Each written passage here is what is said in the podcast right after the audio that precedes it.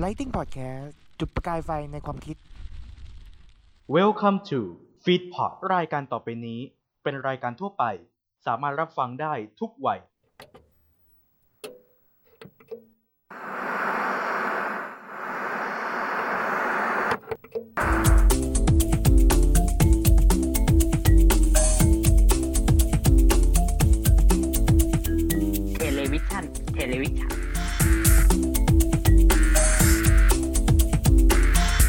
วิชันเทเลวิธฉันเสียงที่ท่านได้รับฟังอยู่ในขณะนี้คือพอดแคสต์ในรูปแบบรายการ ซึ่งสามารถรับฟังได้ทางอินเทอร์เน็ต แต่ถ้าหากใครสนใจเอาไปออกทางวิทยุก็ได้นะครับ เรามาละลายพฤติกรรมด้วยการทักทายคุณผู้ฟังกันก่อนดีกว่านะครับ ผมก้องชวัชจันทร์สุขครับ ผมคิมธีรพัฒน์ลีสกุลครับ และนี่คือรายการวาไรตี้ที่มีเรื่องราวทั้งในและนอกโทรทัศน์ เพราะนี่คือเทเลวิชันเทเลวิธฉัน สำหรับวันนี้เรามีสารพันหลากหลายเรื่องราวทั้งในและนอกโทรทัศน์ รวมถึงเรื่องราวที่เกี่ยวกับโทรทัศน์มาให้คุณผู้ฟังได้รับฟังกัน นอกจากนี้เรื่องราวดีๆ ที่เรามอบให้กับผู้ฟัง อาจจะเป็นเกร็ดความรู้ใหม่ๆ ที่คุณอาจไม่เคยรู้มาก่อน ใช่ครับ แต่ขอบอกก่อนนะครับ รายการเราไม่ใช่รายการที่สาระที่พามาเครียด เราเป็นรายการที่ผ่อนคลายที่สไตล์เหมือนพี่น้องมาเล่าสู่กันฟังสำหรับวันนี้ รายการเทเลวิชันเทเลวิธฉันมีเรื่องราวอะไร ไปรับฟังกันได้เลย ช่วงรอบรู้เรื่องโทรทัศน์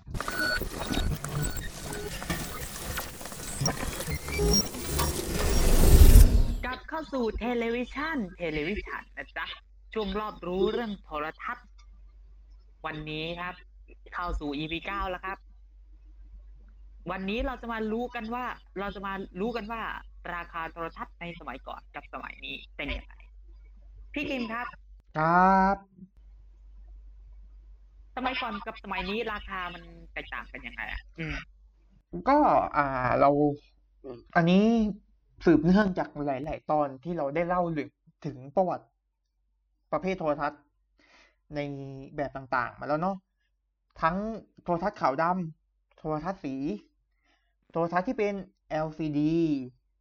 แล้วก็โทรทัศน์ที่เป็นสมาร์ททีวีอืมอ่า ทีนี้เราก็จะมาเปรียบเทียบกันเนาะว่า ราคาโทรทัศน์เป็นเช่นไรด้วยความที่ในสมัยก่อนเนี่ย คือมันเป็นคือนวัตกรรมใหม่ที่ทำให้มนุษย์เราได้แบบหวือหวา ราคาโทรทัศน์ในสมัยก่อนเนี่ย ถ้าเป็นโทรทัศน์ที่เป็นขาวดำในยุคนั้นนะโหสี่หมื่นกว่าอืม สี่หมื่นกว่า แล้วคนที่อยู่ในวังในในวังก็ตาม หรือคนที่มีแบบมีเคหสถานอะอะลองนึกถึงลองนึกถึงแบบละครสมัยเก่าๆอะ ที่มันมีบ้านโดดๆแล้วมีโทรทัศน์จอแบบจอนูนๆขาวดำเนี่ย คืออันนั้นคือคนที่มีอันจะกินนะในสมัยก่อนน่ะ ราคาราคามันสูงอะสี่หมื่นกว่าบาทอะโอ้อืม ซึ่งมันแตกต่างจากคนที่อยู่แบบพวกสลัมอะไรอย่างเงี้ย อะลองลองดูอย่างละครที่มันเป็นแบบเก่าๆหน่อยอะบ้านบ้านทำมาจากไม้อะมันมันมันมันไม่มีทีวี ความบันเทิงมันก็ไม่มี ความบันเทิงของคนบ้านๆก็คือแค่แบบ ไปดูหนังอะเป็นหนังที่เขาเป็นหนังเล่ที่เขาเขามาฉายอะครับอ่า อันนี้คือคนที่แบบมันไม่ได้มี มีโทรทัศน์เนาะในสมัยก่อน จนกระทั่งมา ยุคโทรทัศน์สีเนี่ย ราคาก็ยังจะสูงอยู่เหมือนกัน แต่เพียงแต่โทรทัศน์ขาวดำก็จะราคาก็จะดรอปลงมาหน่อย ซึ่ง การที่มีโทรทัศน์สีเข้ามาเนี่ย นอกจากราคามันจะสี่หมื่นกว่าแล้ว บางเครื่อง บางเครื่องนี่ถึงขนาดแบบ ถ้าปัจจุบันนี้นี่ซื้อซื้อ iPhone ได้สองเครื่องโหจริง ก็ประมาณเกือบแสนใช่ไหมเกือบ โอ้ยเกือบเกือบแสนนี่ก็เวอร์เกินไปครับ ประมาณเกือบแปดหมื่นเกือบแปดใช่ซึ่งคนที่มีฐานะตอนนั้นถึงจะซื้อได้ ซึ่งซึ่งคนบ้านๆเนี่ย ก็เออ ได้สัมผัสโทรโทรทัศน์ขาวดำไปเนาะครับอืม นั่นคือ นั่นคือในยุคของจอสี เนาะจนกระทั่ง มีการวิวัฒนาการ มีการขับเคลื่อนปฏิรูปอ่าหลาย ๆ อย่างจนกระทั่งมาถึงสมาร์ททีวีหรืออ่าก่อนหน้าก่อนหน้าสมาร์ททีวีนี่ก็คือ LCD ซึ่งราคามันก็จะ drop ลงมาหน่อย เพราะว่าอันเนื่องมาจากคือคุณภาพชีวิตคุณภาพอะไรอย่างนี้ของประชากรมันมีกำลังซื้อครับมันมันจึงเลยเป็นว่า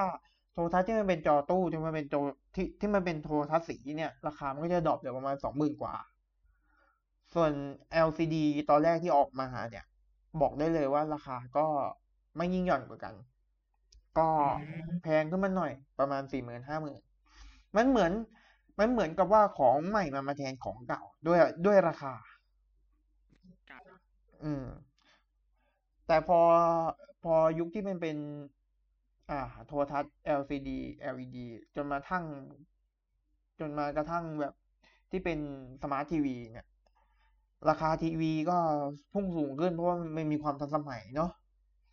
ครับมีความทันสมัยแล้วก็มีความหลากหลาย แล้วก็ทั้งสะดวกสบายอืมก็มันก็มีอินเทอร์เน็ตแล้วเนาะโทรทัศน์มันก็เลยเข้าถึงได้ง่าย ราคาราคาเริ่มต้นมันก็จะอยู่ในประมาณสี่หมื่นกว่า รุ่นดีๆหน่อยหรูๆหน่อยครับจอโค้งจออะไรอย่างนี้ก็ โอ้โห จอโค้งไม่ใช่จอนูนนะครับเออ เรือนอ่าพูดง่ายๆคือต่อเครื่องเนี่ย เกือบแสนก็มี แสนกว่าก็มีอืมโอ้โห คือแบบ นี่เราก็ยังแบบไม่ได้แบบคาดคิดมาก่อนนะว่าทีวีหนึ่งเครื่องเนี่ย มันจะราคา โอ้ย ซื้อ iPhone ได้หลายเครื่องอะซื้อ ซื้อซัมซุงได้หลายเครื่องอะหัวเว่ยได้หลายเครื่องอะอ่าเออนี่คือ นี่คือราคาโทรทัศน์ในสมัยก่อนกับสมัยนี้นะ เพราะว่าเป็นคนที่ชอบชอบแบบชอบเดินห้างอะไรอย่างนี้ก็เลยมีการได้จดจำราคาโดยประมาณ เนาะครับ ก็อันนี้เป็นเล็กๆน้อยๆเนาะก็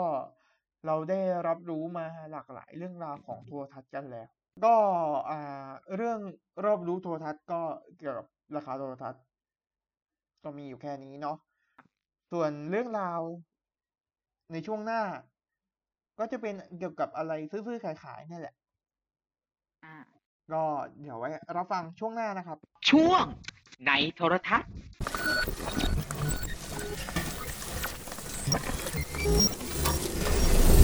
กลับเข้ามาสู่รายการเทเลวิชันเทเลวิธฉันและนี่คือช่วงเรื่องในโทรทัศน์ ก็เมื่อปลายเบรกที่แล้วเราก็มาพูดถึงเรื่องเกี่ยวกับราคาสินค้าที่เรียกว่าโทรทัศน์เนาะมีราคาเท่าไหร่เนาะก็พูดง่าย ๆ คือกว่าเราจะซื้อทีวีได้หนึ่งเครื่องมันต้องมีการที่แบบ คิดแล้วคิดอีกเนาะ แต่บางครั้งคือแบบ นอกจากคิดแล้วคิดอีกในโบชัวมันก็ยังไม่พอ เนี่ยทีวีหนึ่งเครื่องเนี่ย เราถูกจูงใจเนี่ย เพราะสิ่งสิ่งนั้นนี่ก็คือ รายการขายสินค้านั่นเอง รายการขายสินค้านะครับ สิ่งที่จูงใจณณปัจจุบันนี้มันมีหลายรายการมาก หลายรายการจนแบบต้องขอบ่นนิดนึง ชื่อก่อนก็คือ Quantum Television ก็จะขายแบบหลากหลายอะไรพวกเนี้ยของทีวี Direct อ่า หรือที่เรียกปัจจุบันก็คือทีวี Direct Showcase ใช่ แล้วก็อะ Workpoint ก็จะมีหนึ่งสามสี่หก Hello Shop ใช่ ก็จะขายสินค้าอะไรต่างๆ แล้วก็ช่อง Workpoint ก็จะมีอีกก็คือ Star Review ใช่ ขายพวกพวกทีม สมป่าอย่างเงี้ย เออสิสินค้าของ Workpoint นี่แหละ เออ พวกมีไวโอเลนมีนบิวตี้อย่างเงี้ย เออ ถ้าเป็นช่องแปดก็จะหลากหลายหน่อยนะครับ ก็จะหลากหลายหน่อย คราวนี้ยก็ขายครีมแหละ ขายครีมตลอดอะทั้งรายการข่าวรายการต่างๆนานาสารพัดขายครีมตลอดเวลา เออ ส่วน สิ่งที่คนเห็นประจำอยู่แล้วก็คือสปอตโฆษณา อือฮึโฆษณาก็สามารถจูงใจให้เราซื้อสินค้าได้ อืมนะครับ อย่างเช่นอ่าโฆษณาท็อปโปะเงี้ย อะไรแบบเนี้ย อืมหรือ หรือจะเป็นแบบพวก อะ มันจะขายผ่านป้ายโฆษณา อืมแต่เดี๋ยวนี้ก็จะมีทั้งขายตรงและขายอ้อมอะเออ ใช่ คือพูดง่ายๆคือในคือปัจจุบันเนี้ยอ่าพูดง่ายๆคืออ่าทำไทม์ไลน์ของการขายสินค้า บนสื่อ มันมีหลากหลายประเภท อย่างเช่นน้องก้องน้องก้องอธิบายถึงสองสื่อ คือรายการขายสินค้ากับการขายสินค้าในรูปแบบโฆษณาเนาะใช่ซึ่งใน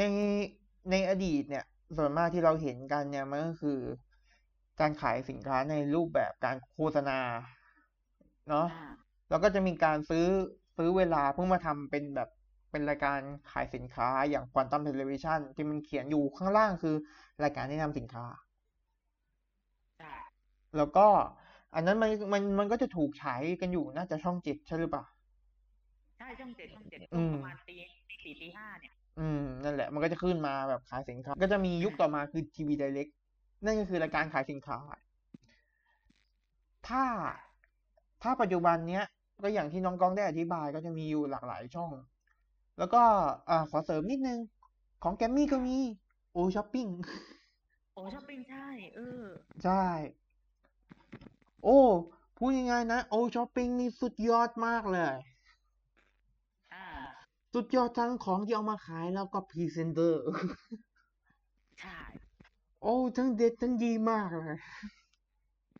เป็นความร่วมมือระหว่าง GM g r a m m y กับ CJ นะฮะใช่ครับผม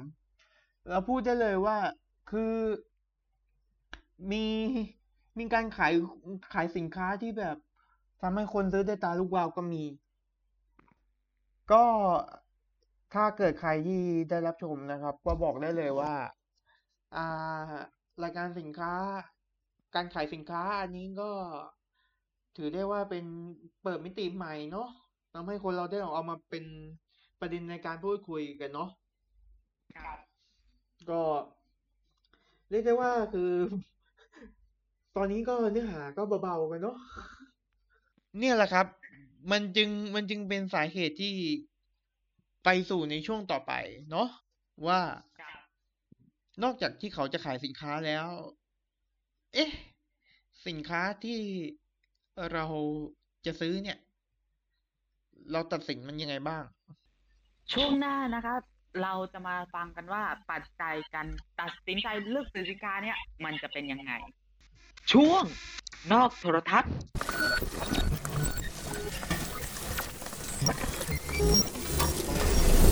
กลับเข้ามาสู่รายการเทเลวิชันเทเลวิธฉันและนี่คือช่วงเรื่องนอกโทรทัศน์นะครับ ก็เมื่อช่วงที่แล้วเราได้พูดถึงรายการ การขายสินค้าทางโทรทัศน์เนาะครับซึ่งมันก็ได้ซึ่งมันรูปแบบมันก็ นอกจากจะเป็นโฆษณาเป็นรายการแล้ว บางครั้งก็มีการแทรกๆอะไรบ้างเนาะบางครั้งมันก็ดูน่าเกลียดเกินไปเอออ่า ก็ นอกจากเราจะได้รับสื่อมาเรื่องเกี่ยวกับการขายสินค้า บางสิ่งบางอย่างคือ เราก็เป็นผู้บริโภคอะเนาะใช่ เราก็ต้องมีการแบบ มีการตัดสินใจว่าจะเลือกซื้อหรือไม่เลือกซื้อ แต่เราก็จะมา รับรู้ว่าปัจจัยการซื้อสินค้านะครับ มันมีอะไรบ้าง ถ้าเป็นผมนะ ปัจจัยการเลือกซื้อ อ่า ของผมก็คือหนึ่งโฆษณามันต้องมีความน่าสนใจเออใช่โฆษณามีความน่าสนใจ แล้วก็ เออตัวสินค้าน่ะ เออมันต้องมีคุณภาพที่ดีอะอ่า ดูจากภาพนะ ดูจากภาพ เออ มันต้องดูดูแล้วมันโอเคอะ อือฮึใช่คือพูดง่ายๆคือรูปลักษณ์รูปลักษณ์สินค้านี่น่าน่าดึงดูด ใช่ อืม แล้วก็อ่าเรียกว่ามีอีกหลายอย่างอะแต่แต่ผมส่วนใหญ่ผมจะตัดสินใจโดยการดูโฆษณา อือืม คือพูดง่ายๆคือศึกษาศึกษาผลิตภัณฑ์จากโฆษณาว่าคุ้มค่าหรือไม่คุ้มค่านั่นเอง ใช่ อ่า ถ้าสำหรับพี่พี่จะเป็นในรูปแบบคืออ่านสรรพสรรพคุณ อืม ถ้าเป็นถ้าเป็นของของใช้ภายในครัวเรือนก็จะอ่านสรรพสรรพคุณว่ามันจะมันจะดีต่อเราไหม อืม แล้วก็ถ้าเป็นแบบพวกของกินก็จะดูอ่านฉลากข้าง ข้างผลิตภัณฑ์ อืม ใช่ คือปัจจุบันเนี้ย คนเราก็ไม่ได้คำนึงถึงสรรพคุณ แล้วก็คุณประโยชน์ ในตัวผลิตภัณฑ์สำหรับผู้บริโภคเองเนาะครับ ว่ามันมีคุณภาพมากน้อยแค่ไหน อย่างอย่างเราเราท่านๆเนี่ย บางครั้งก็ไปซื้อของที่คิดว่าถูกแล้วมันดี ตามจริงมันตามจริงอะ มันก็มีแต่มันมีส่วนน้อย ที่มันถูกและดี แต่ปัจจุบันนี้คือสินค้าบางอย่างคือเหมือนสุกเอาเผากินนะครับอ่า ก็ทำมาแบบทรงๆกันเนาะคุณภาพก็ยี่สิบสามสิบบาทใช่ใช่อย่างเลือกซื้อดีๆหน่อยก็โอเคหน่อยอยู่กับเราได้นานเนาะครับ อันนี้คือเราพูดถึงกันถึงเรื่องสรรพพคุณของที่มันเป็นของใช้ภายในครัวเรือน เราก็จะมาพูดถึงปัจจัยที่อีกอีกหนึ่งสิ่งที่อันนี้คืออีกส่วนหนึ่งคือของคือของอุปโภคและบริโภค คือที่เป็นของกินของกินนั่นแหละ ถ้าเราได้รู้ว่าฉลากข้างข้างข้างสิ่งที่เราจะบริโภคเข้าไป เอาเข้าปากเข้าท้องเนี่ยไป มันมีอะไรบ้าง นอกจากเราจะรู้ว่าสารอาหารน่ะเขามีส่วนผสมยังไงบ้าง เขายังบ่งบอกถึงสรรพคุณว่าในในอาหารประเภทเนี้ยมันมีส่วนผสมของอะไรบ้าง ถ้าเกิดคุณแพ้คุณสามารถบอกได้ว่าเราแพ้อะไรอะไรอย่างเงี้ยครับผมใช่ แล้วก็อีกสิ่งหนึ่งสำคัญคือตารางผู้บริโภค เราก็จะรู้ว่าค่าเฉลี่ย ต่อซอง ต่อกล่อง ต่อขวด ควรกินยังไง ควรแบ่งกินยังควรแบ่งกินกันกี่ครั้ง ในนั้นมีส่วนผสมของน้ำตาลกี่เปอร์เซ็นต์ ของโปรตีนกี่เปอร์เซ็นต์ ของไขมันกี่เปอร์เซ็นต์ มันมีหมดครับผม เพียงเพียงแต่เราเลือกที่จะบริโภคมัน นั่นคืออีกหนึ่งปัจก็วันนี้ก็เป็นสาระเล็กๆน้อยๆเนาะสำหรับอ่าปัจจัยที่ผู้ผู้บริโภคควรมีเนาะแล้วก็ ปัจจัยการซื้อสินค้าในมุมมองของน้องก้องกับของผมเนาะวันนี้ก็จะเป็นตอนเกี่ยวกับขายของเป็นหลัก ก็ในฐานะที่เราเป็นผู้บริโภคก็อยากมาเตือนผู้บริโภค เช่นเดียวกันว่า คิดให้ดีก่อนบริโภคสำหรับรายการพอดแคสต์ที่มีวาไรตี้เรื่องราวทั้งในและนอกโทรทัศน์ พบกับเทเลวิชั่นเทเลวิธฉันในทุกวันศุกร์เวลาดีๆสามทุ่มสิบห้าครับ รับฟังรายการดีๆ แบบนี้ได้ทาง Anchor Spotify Apple Podcast Breaker และอีกช่องทางหนึ่ง YouTube f e e d p o d นะครับหากผิดพลาดประการใดก็ขออภัยมาณที่นี้ด้วยนะครับ พิเศษสุดสำหรับใครที่อยากติดตามพวกเรา สามารถติดตามพวกเราได้ที่ Facebook Fanpage We Love TV เรารักโทรทัศน์สำหรับวันนี้พวกเราขอลาไปก่อนสำหรับวันนี้ สวัสดีครับ